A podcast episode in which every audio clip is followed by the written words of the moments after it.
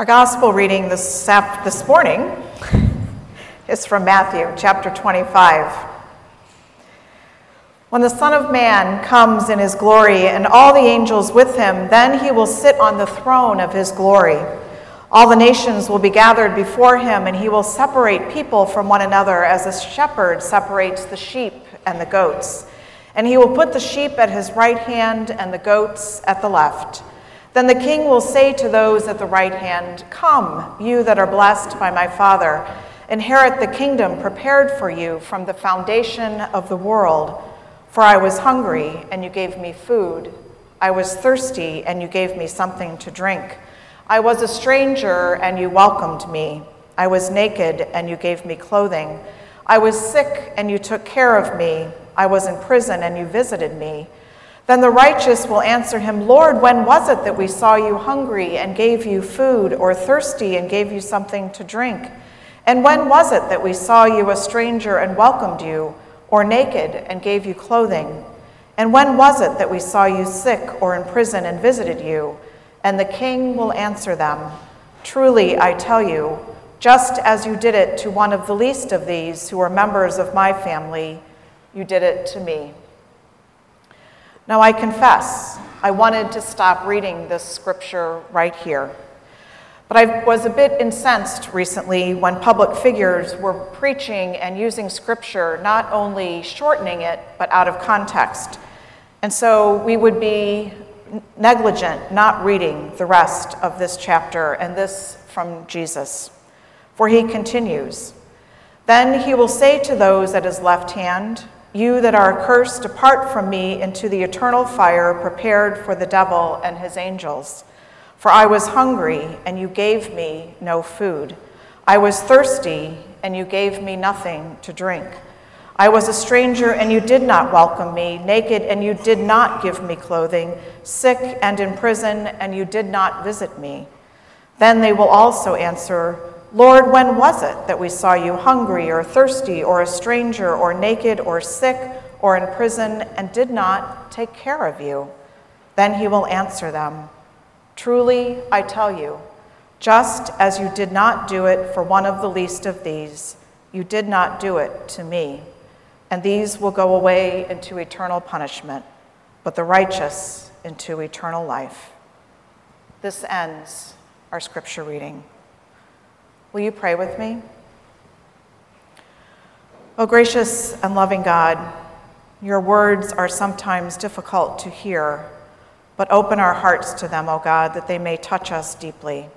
And so may the meditations of all our hearts and our minds be pleasing unto you this day and always. Amen.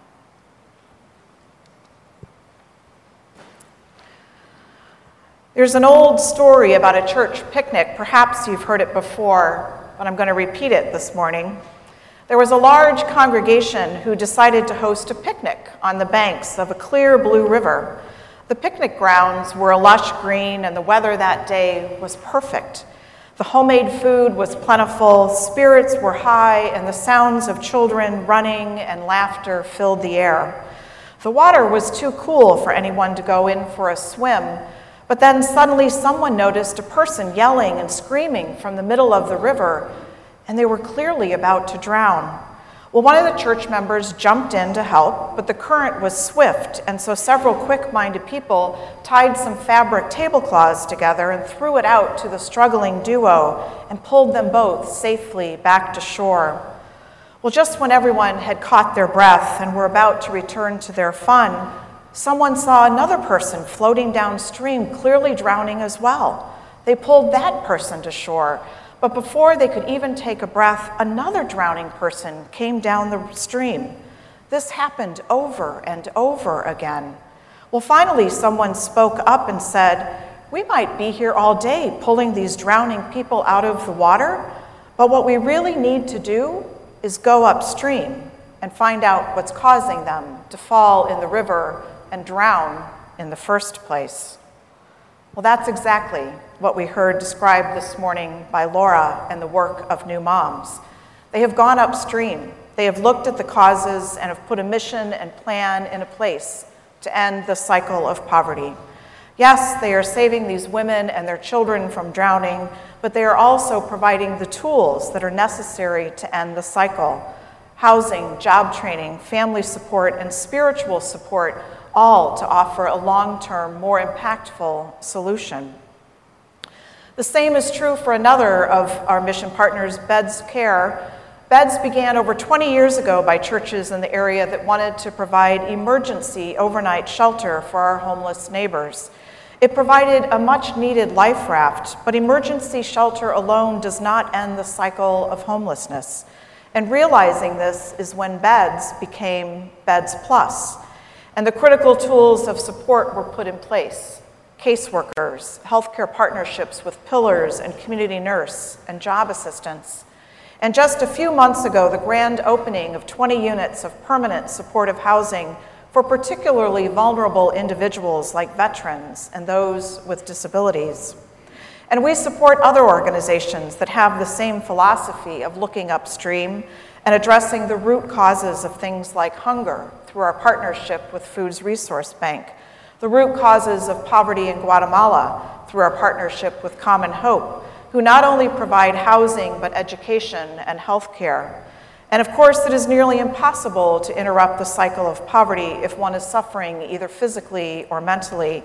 And so it is important for us to continue our support of organizations like Pillars, Community Health, and NAMI, the National Alliance for Mental Illness. And when necessary, of course, we provide emergency financial support, like we did so frequently last year during the traumatic effects of so many hurricanes. But sadly, if you're like me, I inappropriately assumed that that crisis was over. Until I learned just recently that in Puerto Rico alone, the death toll is much higher than we ever heard indicated. And the following the storm, 179,000 people left because there were not enough jobs, housing, or even clean water. They are now in an education crisis as well, with more than 266 schools having been closed. The Reverend Damaris Whitaker, a UCC pastor and one of the voices of the Poor People's Campaign, recently shared this while visiting Puerto Rico. I have been here walking the streets and going to the schools, and it is the most vulnerable children those who are hearing impaired, those who have physical needs, those who are physically challenged, they are the ones left without a contingency plan for their education. And while financially supporting these organizations is critical to their effectiveness, we also need to volunteer whenever and however we can. Oftentimes, this will require us to move out of our comfort zone into a neighborhood we're not used to, working with people that seem so different than us getting our hands dirty in ways we'd rather not get them dirty. For if we are truly to care for the poor, it means we need to know and understand the poor. Studies have shown that the poor are often viewed as lazy, simply lacking in motivation. These same studies show that it is our geographical separation, our losing contact with one another, that decreases empathy and understanding on all sides. Well, to solve this divide, we need to find more ways to come together as a people, to understand one another, and that means getting out of our comfort zones. It also means learning more about what actually causes poverty. It means looking upstream.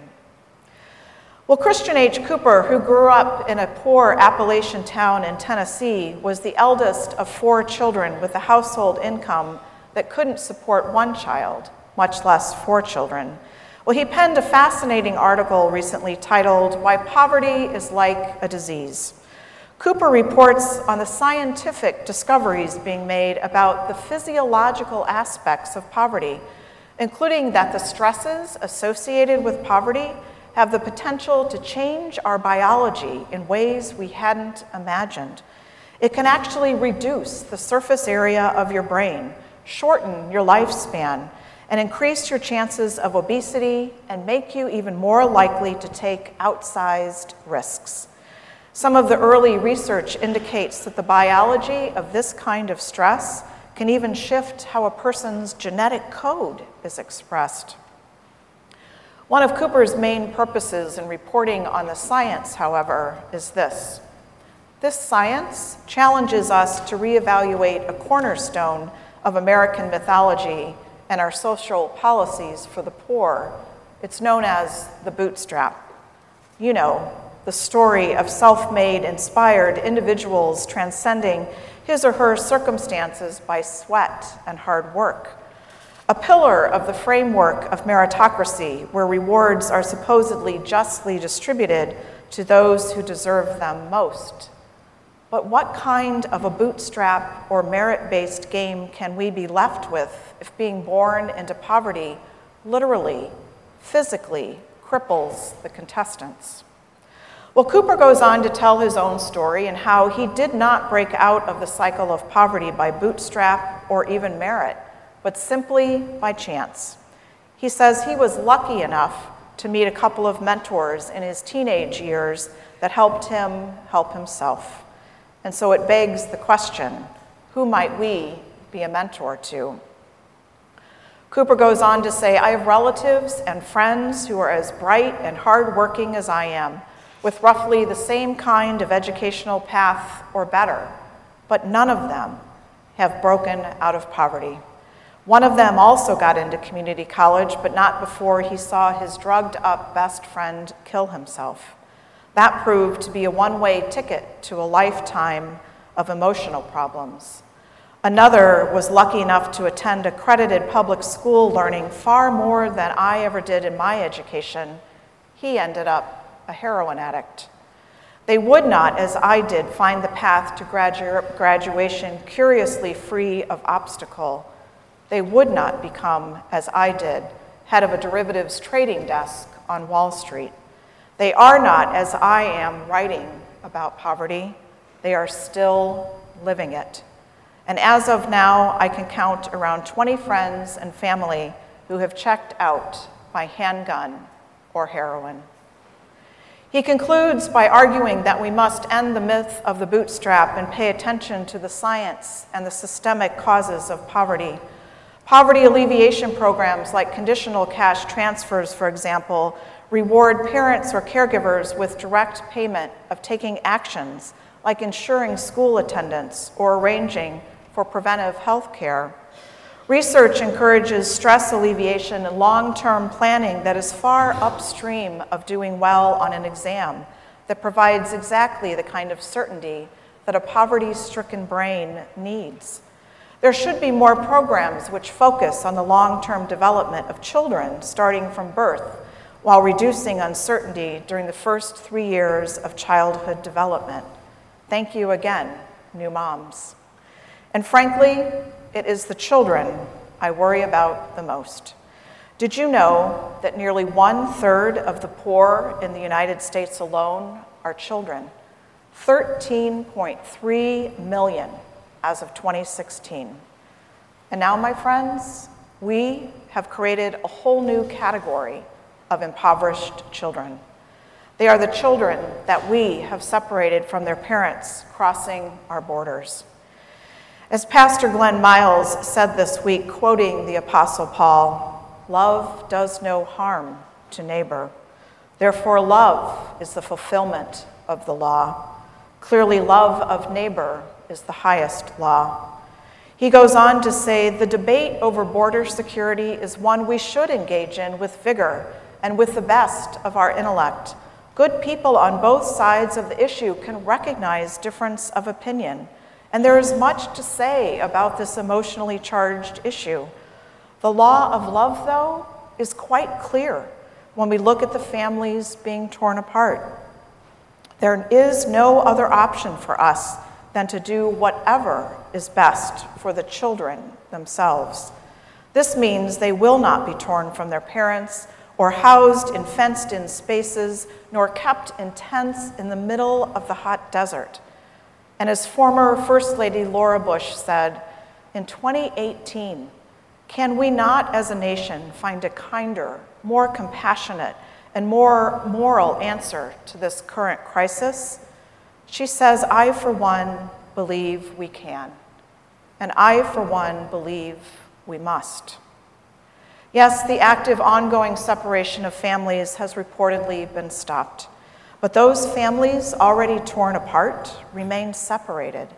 We must look upstream to not only end this crisis, but end what caused this inhumane treatment of children in the first place. This is exactly what Jesus preached. Come, you that are blessed by my Father Inherit the kingdom prepared for you from the foundation of the world. For I was hungry, and I gave you food. I was thirsty, and you gave me something to drink. I was a stranger, and you welcomed me. I was naked, and you gave me clothing. I was sick, and you took care of me. I was a child, imprisoned in a tent in Texas, and you saved me.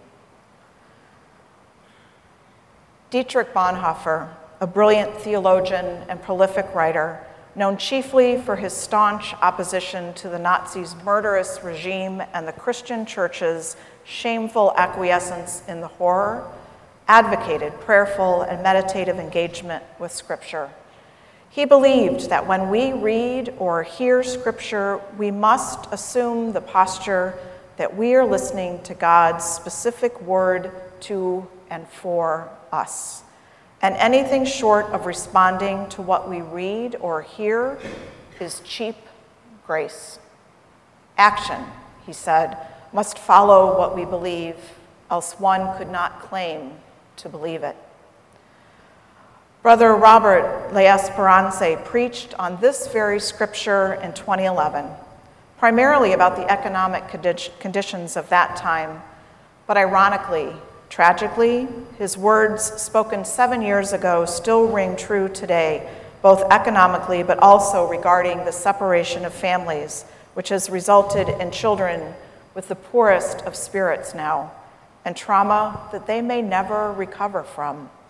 Brother Bob said this If this is God's word spoken directly and specifically to me, then what is it saying to me? What is it asking me to do? Would I get a lot of pushback from you if I were to say today that there is something terribly wrong in our country and our world? That's what I want to say here this morning. I want to say that I believe there is something terribly wrong. If this is God's word spoken to us, then we need to set about finding solutions and doing so with the poor in mind those who are economically poor, those who are poor in power, those who are poor in spirit. We cannot forget the poor and the powerless, even if it is nothing more than speaking up on their behalf, speaking to people we know, risking putting ourselves out there when we hear others forgetting about our responsibility as a nation to the poor, speaking for and behalf on behalf of those who have taken to the streets or to the phones or to letter writing to protest policies and policymakers that protect and perpetuate a structure fraught with systemic injustice. Can we live in the Word of God while acquiescing in policies that punish the poor? Adults and children, our brothers and sisters are drowning before our very eyes. We must not only save them from drowning, we must look upstream to determine what caused this travesty in the first place. For truly, I tell you, just as you did not do it for one of the least of these, you did not do it for me. If I do not hear these words of Jesus speaking directly to me, that abundant grace that God has bestowed on me will be as cheap as it comes. Lord, have mercy. Amen.